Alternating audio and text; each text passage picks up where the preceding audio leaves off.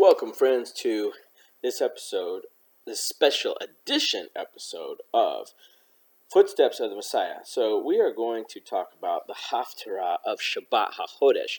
Now, this would have normally been the Shabbat of a double portion, the last portion of Exodus called Vayakhel Pekudei.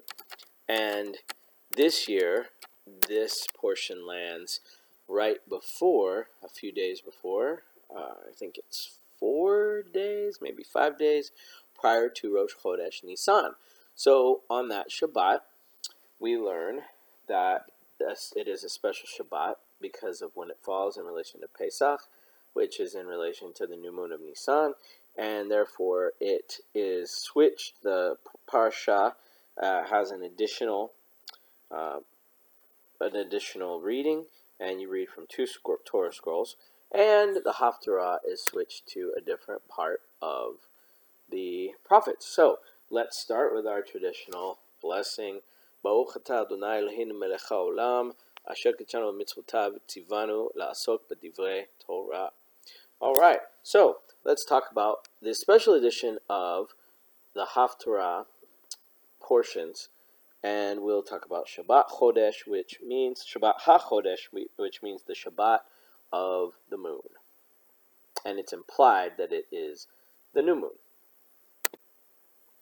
So, uh, like I said, this is the third of four special Shabbats leading up to Pesach. And it actually happens every year, but these four special Shabbats span from Adar into Nisan and right up to Pesach. So they do not always coincide with the same Torah and Haftarah portions uh, that are part of the weekly calendar. So this year, while you have Vayakhel and Pekudei replaced um, with the the Haftarah for Shabbat HaChodesh, which is from uh, Yechezkel, Ezekiel, chapter 45, 16 through 46, 18. And this is the Shabbat that precedes or coincides with the new moon of Nisan and uh, replaces the regular Haftarah portion. Uh, and I won't go into what that is because we're not going to read it this year. But anyway, uh, this year, Vayakhel and Pekudei are replaced. So uh, now you may wonder, well, why is it a double portion? So you see a double parasha this year because it is not a Shana Me'uberet or a pregnant year i.e., a Jewish leap year. So these two portions of Vayakhel and Pekudei are split into individual portions in leap years because we have an extra month called Adar Sheni or Adar 2. Now, by the way, in case you were wondering, in actuality, Adar 1 in a leap year, which is 7 out of every 19 years, is the extra or added month. Adar 2 is the normal Adar that always occurs. But I digress. So, Shabbat HaChodesh is the Shabbat preceding or landing on Rosh Chodesh Nisan, and we read from an extra Sefer Torah. Turn to Exodus 12, verses 1 through 20, where the new moon, the Rosh Chodesh, is given to Israel by Hashem as the first mitzvah or commandment of the 613 mitzvot to Israel. Now, among other reasons, Shabbat Chodesh honors the anniversary of the original Nisan, or Aviv, as this month is called in the Tanakh, and the changing of Nisan to the first of all the months as the redemption from Egypt and the miracle at the Red Sea as Israel was immersed uh, and brought through and changed status from slaves to a nation and a, a tribal order. So the Haftarah is from Ezekiel 45:18 through 46:15, and it describes the Pesach offering and the Beit Hamikdash, the Holy Temple. So uh, we're going to look at the connection to uh, Ezekiel to from Ezekiel to the to the parashat of, of Exodus 12 1 through 20 and let's take a look. All right, so HaChodesh is like I said the name for the moon and, or sorry month and it uh, it comes from the same root as chadash, which is which means new. Now, the Shabbat HaChodesh is the last of the four special Shabbats that come before the month of Nisan. So the ones that come before Nisan are called Shkalim, Zachor, Para, and then we have this one, HaChodesh. Now, if you look at the Talmud in Megillah 3 4, you will see that the rabbis say on the fourth of the four special Shabbats, Exodus 12 1 through 20 is to be read, and that begins, and this is a direct quote from Exodus 12 1. Uh, this month shall be for you, HaChodesh Hazeh Lachem. Uh, this month, that's literally what it says in Hebrew. So the Mishnah explains that on the Shabbat before the new moon of Nisan, that we replace the regular Maftir reading from Exodus 12, which is the instructions for. Sorry, we replace the regular Maftir reading with, yeah, Exodus 12, and the instructions for the Passover sacrifice are given that God gave to Israel uh, at this particular time. So Rosh Chodesh alerts us to hey, Pesach is coming. Pesach is in about two weeks. And if you look to the Tosefta, uh, we'll see that this is the appropriate uh, passage for Shabbat HaChodesh. And in the Tosefta, that is also a reference to Megillah 3 4, uh, Ezekiel 45 18. And this verse begins with in the first month on the first of the month. So it literally says, you know, this is Nisan 1. And it explains the third temple and messianic implications and the Messiah's arrival. So in the third temple, there is a consecration, uh, and this happens at the beginning of Nisan. Now, according to the Torah, Moshe consecrated the Mishkan on Nisan 1. And Ezekiel is talking about Passover rituals that are in the future.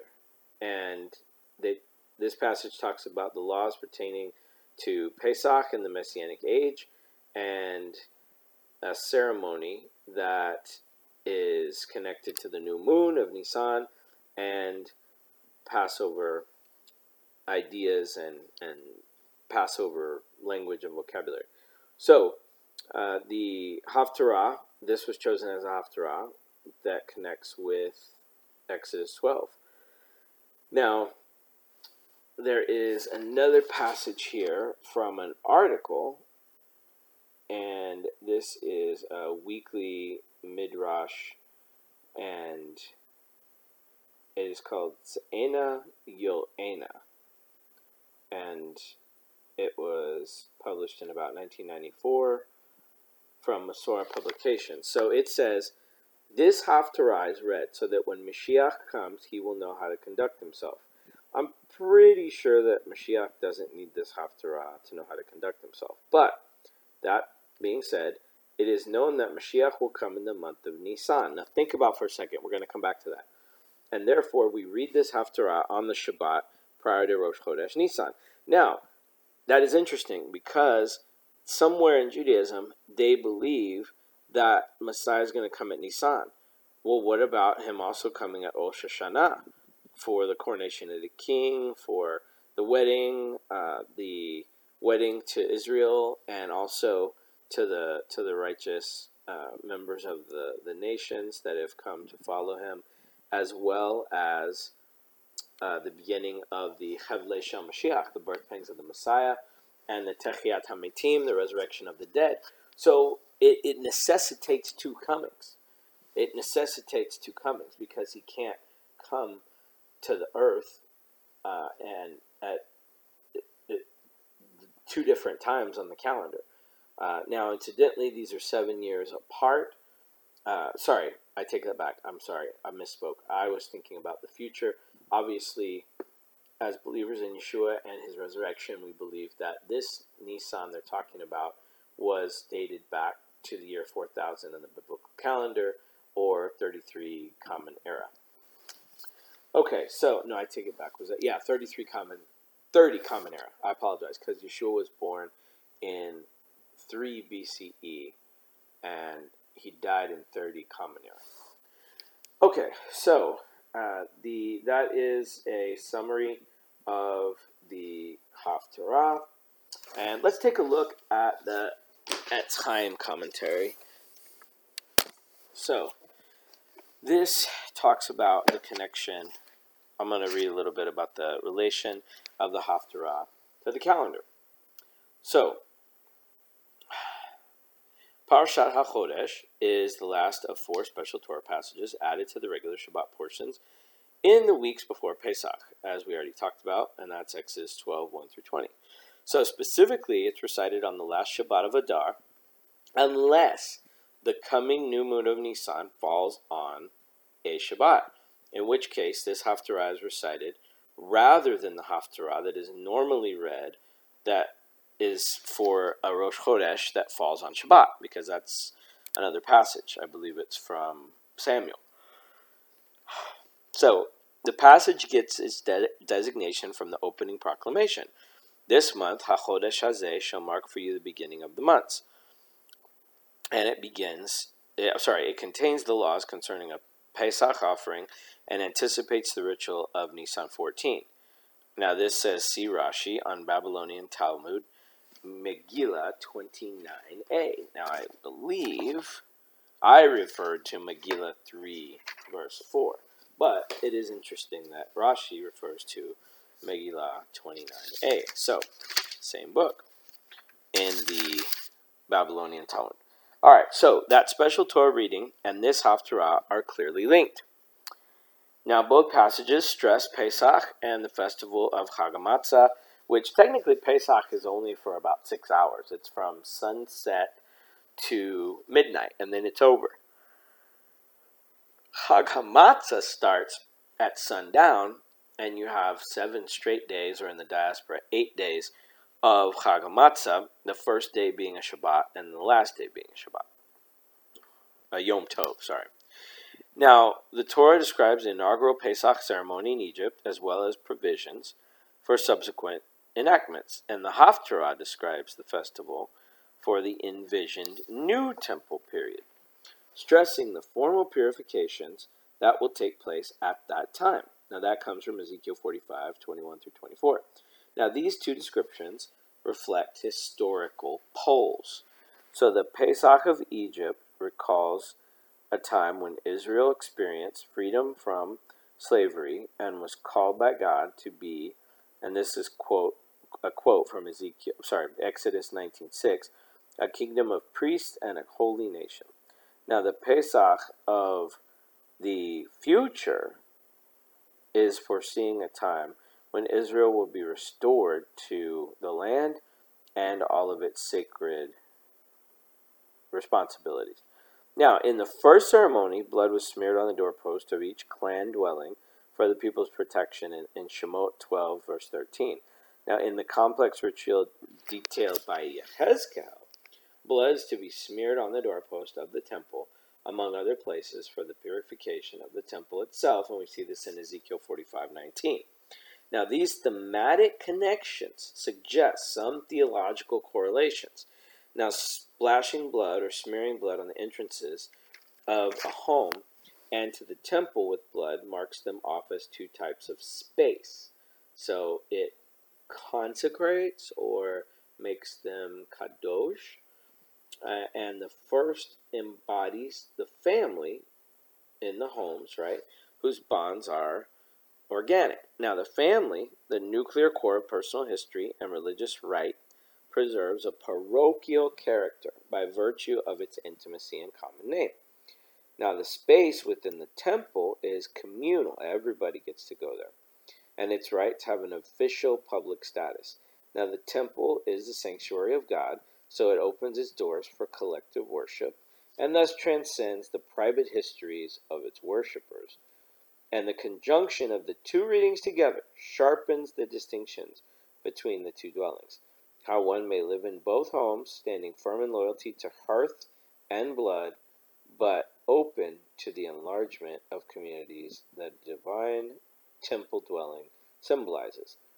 This presents a question each individual must answer repeatedly.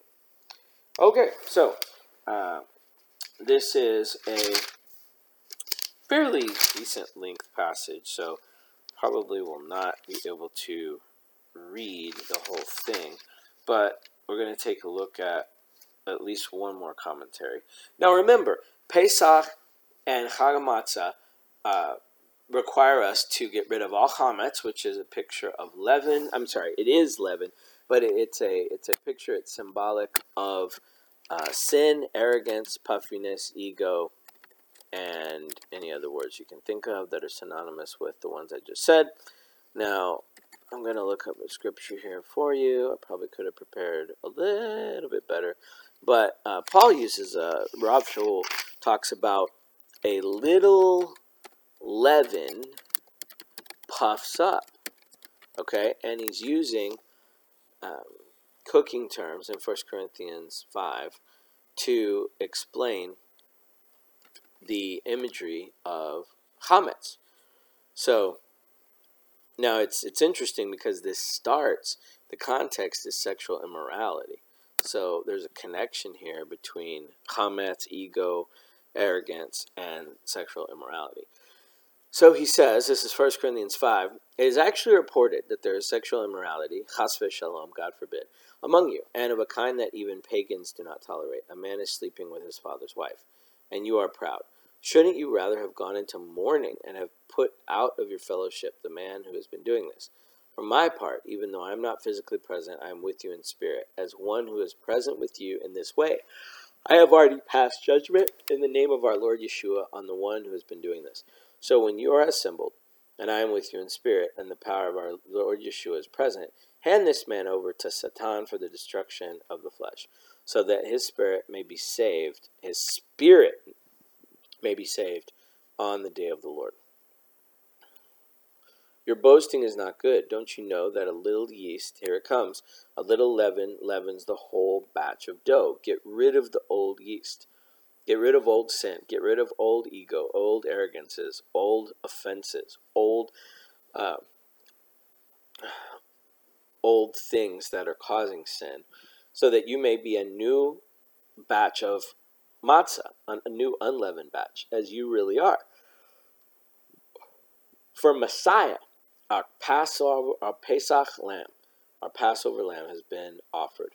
Therefore, let us keep the festival. He's talking obviously about Pesach. He just mentioned it. Not with the old bread leavened with malice and wickedness. So that shows us that leaven can be, doesn't have to be, but in this case it is symbolic and indicative of malice and wickedness. And he already said, Your boasting is not good. Boasting is connected, leads to malice, can lead to malice and wickedness. And he says, But let us keep the festival not with the old bread, but with the unleavened bread, the matzah of sincerity and truth. So that shows you that matzah should make you think of sincerity and truth when you eat it for seven days or eight days in the diaspora if you observe the extra day. So he continues to talk about sexually immoral people and not associating with them, and immoral, greedy, swindlers, or idolaters. So they're like tied together in this group. They're a gang. So those demons, those spirits, they gang together. Immorality, greed, swindling, and idolatry. And he says, uh, I wrote to you not to associate with sexually immoral people, not at all meaning the people of this world, who are immoral, or the greedy and swindlers or idolaters. In that case, you would have to leave this world. Uh, but now I'm writing to you that you must not, associ- not, not associate with anyone who claims to be a brother or sister, but is sexually immoral or greedy, an idolater or slanderer, a drunkard or a swindler.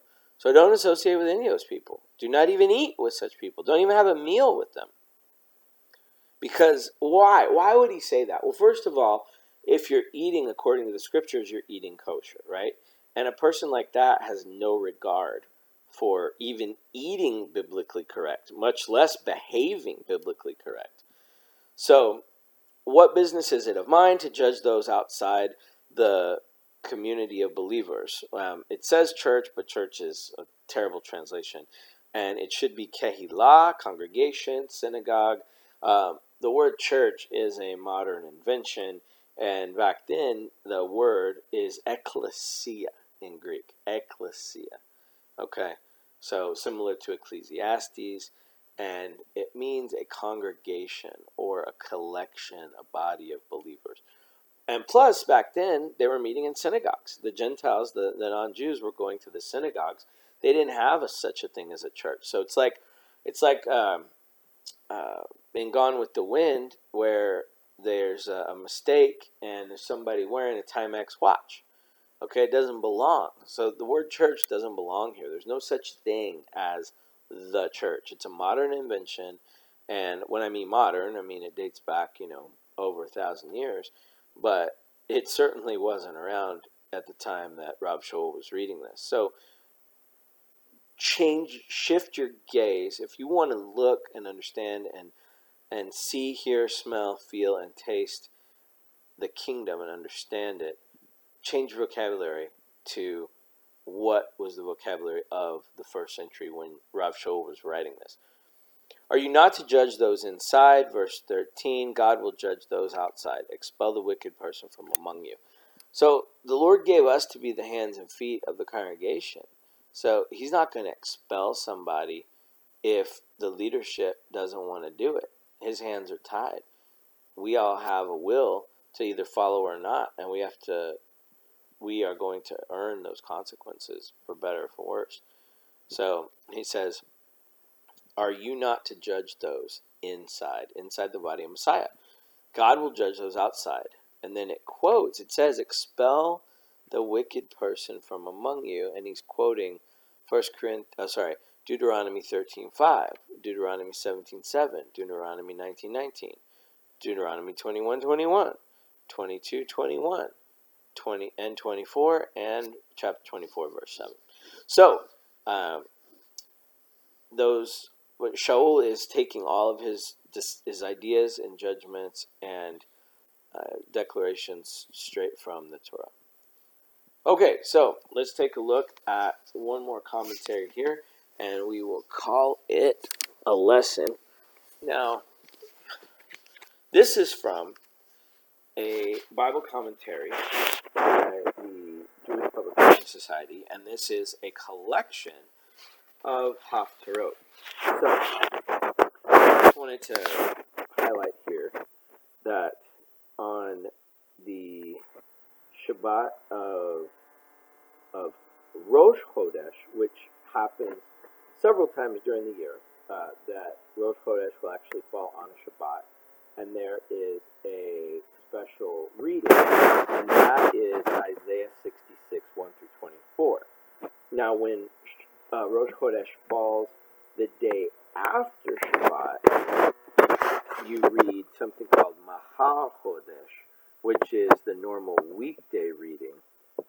Uh, if uh, you go to a synagogue on Rosh Chodesh, they read 1 Samuel 20, verses 18 through 42, and you can read it and see why. It's pretty obvious and then you can read Shabbat, uh, the passage for Shabbat Rosh Chodesh, if Rosh Chodesh actually lands on a Shabbat, and that's from Isaiah 66, and it talks all about the future observance of the new moon, and it's fascinating. It's Messianic era all the way through and through. Very prophetic. Okay, so let's go to Shabbat Parah. Take a look at. No, I'm sorry.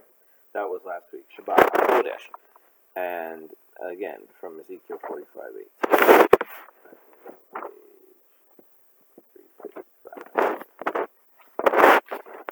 Okay, so Ezekiel's life and times and consideration of his style, content, and theology. You can see a publication called the Book of Ezekiel or the Overview of Biblical Books accepted in the Haftarah cycle. So, uh, the vision of the future temple and the city is dated back to 573 before Common Era, BCE, in Ezekiel 40. And the Haftarah envisions various regulations pertaining to the rebuilt temple. Now, the Ashkenazi reading opens with the proclamation that the entire population must provide a regular contribution of products for the temple service. And the text then goes on to state that it is the obligation of the prince, the Nasi, to offer the requisite offerings for the new moon, and the Sabbath, and the festivals from his holdings, for all of the expiation or atonement for Israel. Now, this emphasis on atonement continues in the next unit, and we learn of a series of rites to be performed in the first and the seventh months of the seventh month of the year. Now, what's the seventh month of the year? That is when Rosh Hashanah falls, which is the time of Yeshua's second coming. No, I take it back. That's not the second coming. The second coming is Yom Kippur of the year 6008 on the biblical calendar, but he will return in the air at some Rosh Hashanah in the future, and it could be any time during that 48 hours, and it could be on any given year. Okay? But it is going to be the corrected count by Hashem of the year 6001. And we see this throughout Jewish uh, commentary, tradition, as well as many, many, many places in scriptures. So that deserves a whole other podcast. Now, um, further details are then given of the offerings for the fixed occasions and the decorum of physical passage within the inner court is regulated for the common people and the prince. Now, rules are presented for inheritance gifts by the prince to his sons or subjects, and the Ashkenazi reading begins and ends with matters of gifts, and uh, one is an offering by the body of uh, the population uh, through the prince, and in the second one, the donation by the prince to others. Now, there are details about the temple um, purgations and the offerings, and there this is kind of broken up into four parts. So you have the obligations, you have the special rites of purgation, how to purify the temple of uncleanness, which is caused by unwitting or ignorant persons. That's in verse 20 and those are to be performed on the first and seventh day of the first and seventh months of the year.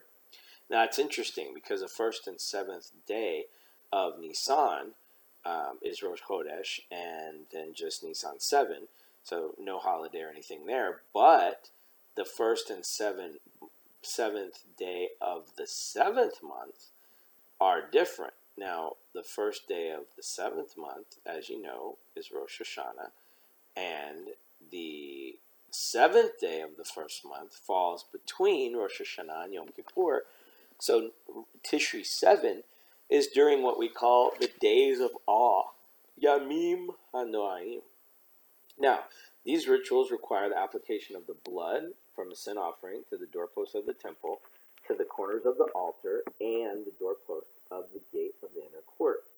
And then we see on the 14th day of the first month, which is Passover, in the evening. But the 14th day of the first month is the occasion for the Passover offering, and following it, fixed daily sacrifices or offerings are prescribed for the festival week. And you see a similar cycle of offerings is set for the corresponding third week of the seventh month. What happens, friends, in the third week of the seventh month? Think that's Tishri. Well, the third week would be uh, Nisan, I'm uh, sorry, Tishri 15. What starts on Tishri 15? Sukkot. Sukkot. And it is fairly easy to calculate without very much doubt at all, with a great degree of certainty, that based on the scriptures where it talks about the course of Aviyah, where John the Immerser's father was serving in the temple as a priest, his name was Zechariah and I believe you find this in both Matthew and Luke, that the, I could be wrong on that, but the course, I'm positive it's not in John, but Matthew and Luke, you find um, these passages where the father of John, quote unquote, John the Baptist, John the Immerser, was a priest. He was serving. He gets the prophecy in the Gospels that John will be born and what to name him uh, he finds out, uh, and then he doesn't believe the angel, so he is not allowed to speak for nine months. And then you have the connection between Elisheva, the, the mother of John the Immerser, who is related to Miriam, the mother of Yeshua, and they're and they're six months apart. So John Yochanan is six months older than Yeshua, and we know he comes at Pesach. So therefore, we know Yeshua had to be born, and I'm really going over this at a very fast, high level.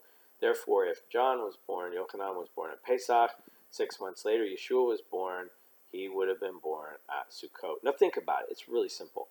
We are not commanded to celebrate the birthday of the Messiah, right?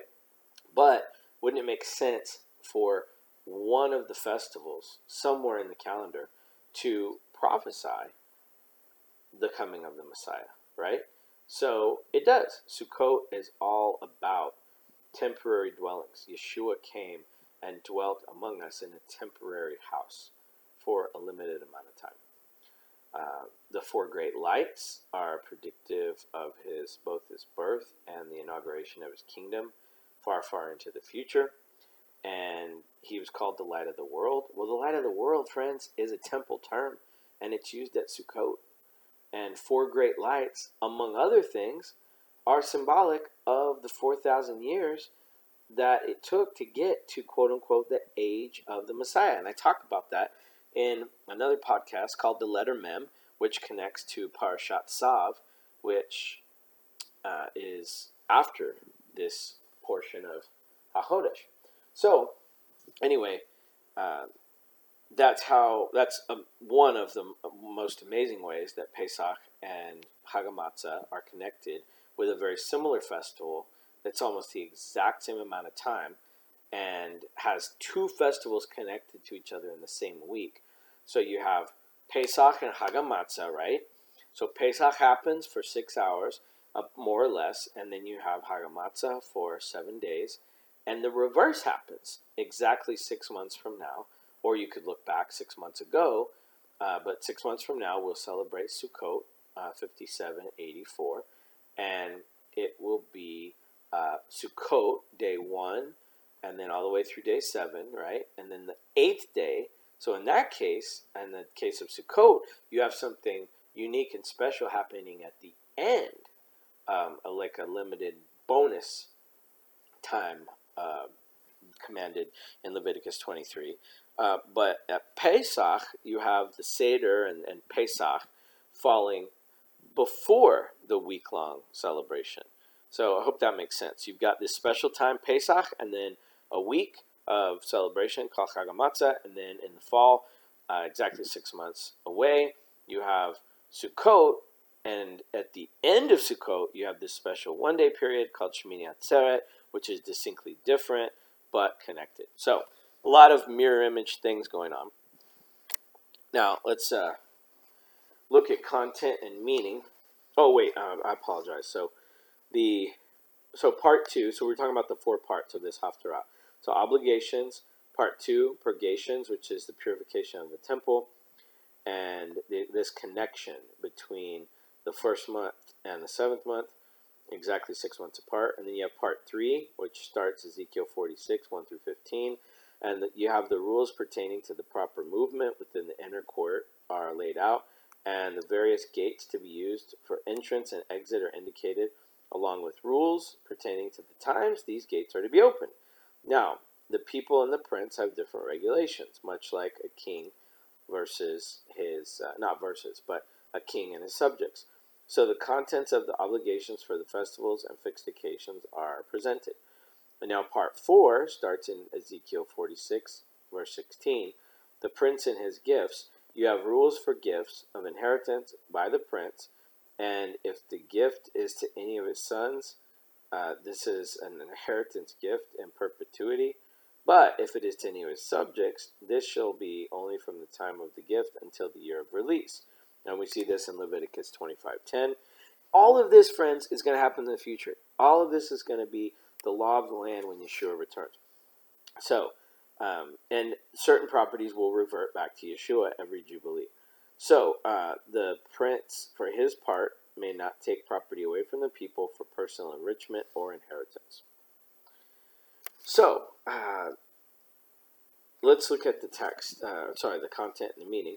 So, the instruction in this haftarah vary considerably. Um, now, despite the repeated concern for purifications and focus on the prince and his duties, uh, there are three, are three of the units, uh, which we just read about, open with prophetic introductions. thus says the Lord God. Uh, we see uh, in Ezekiel 45 9. And that uh, then we see the revelatory character of the rules is uh, stressed, and the legal style is used. And then the, we'll see that in chapter 46, 12, verses, uh, and also verses 16 and 17. Now, the revealed nature of the prescriptions gives authority to the regulations, but has perplexed traditional commentators who have noted many contradictions with priestly rules in the Torah. Now, these difficulties contributed to an ancient rabbinic decision to withdraw the book of Ezekiel from public use, but they canceled that after the heroic exegetical effort of Hananiah ben Hilkiah in the first century Common Era. But for him, the book of Ezekiel would have been withdrawn. Meaning, except if, if he hadn't stepped in, the book of, book of Ezekiel would have been pulled out. For its words contradicted the words of the Torah. Well, what did he do? How did he fix it? They brought up for him 300 measures of oil, and he sat down in an upper chamber and expounded it.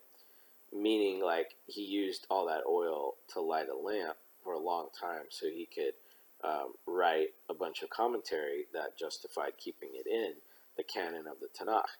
Now, his interpretations are no longer found among us, but the effort saved the day. In other cases, the rabbis actually quote Ezekiel as an authoritative source on certain matters of ritual law. Now, particularly nettlesome is the account of the purgation of the temple in the first and seventh months. Nothing like it is mentioned in the Torah. Okay, I did not know that. Now, some commentators have associated these purifications with the altar consecration mentioned in Ezekiel 43 18 through 26 and judge this risk to be a one time event like the like the tabernacle purification which also occurred on the first day of the first month. And we see this in Exodus verse uh, chapter 40 verse 2 now in this way they tried to resolve any conflict between this ceremony and the rites of ritual cleaning on Yom Kippur, 10 days after the new year in the seventh month. And we get that in Leviticus 16:29. Now, notably, there is no reference to Yom Kippur in Ezekiel's teaching, and he does not reference the festival of Sukkot, which began on Tishri 15, which is the seventh month. The traditions found in the Haftarah also contradict specific sacrificial regulations found in the Torah. For example, Ezekiel 45:24 says the daily meal offering during the third week of the first and seventh months was to consist of an ephah, meaning one and a half bushels, for each bull and an ephah for each man, with a hin, and that's one and a half gallons a hin of oil to every ephah. Now, by contrast, the corresponding meal offering in the Torah is prescribed to be of choice flour with oil mixed in. Prepare three tenths of a measure for a bull, two tenths for a ram, and eat, eh, for each of the seven lambs, prepare one tenth of a measure. Now that's from Numbers 28, verses 20 through 21, Numbers 29, 3 through 4, and verses 14 through 15. Now, such differences indicate that div- diverse priestly conditions, sorry, traditions, diverse priestly traditions existed in ancient Israel, or they mark innovations for the future. Now, despite the clear symmetry between the rites of the first and seventh months, purgations on the first and seventh days, and a week of sacrifices beginning on the fifteenth day of the month, Special mention is made of the Pesach offering required on the 14th day of the first month. This distinction between the sacrifice on that day and the week long offering, sorry, the week long festival of unleavened bread agrees with ancient priestly regulations as recorded in Exodus 12.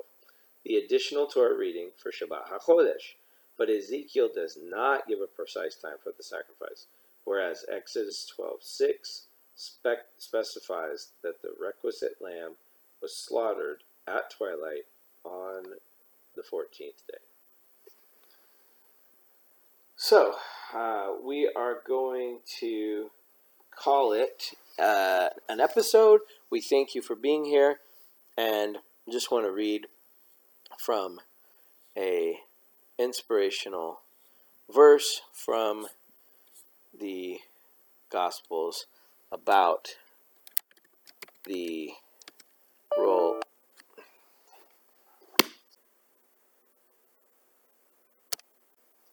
So I want to correct something I said earlier. I said Matthew, but the genealogy, one of Yeshua's parents, his uh, genealogy appears in Matthew 1, and then the other one, I believe, appears in Mark or Luke. But we'll take a look here at Luke 1, and let me double check that, the genealogy.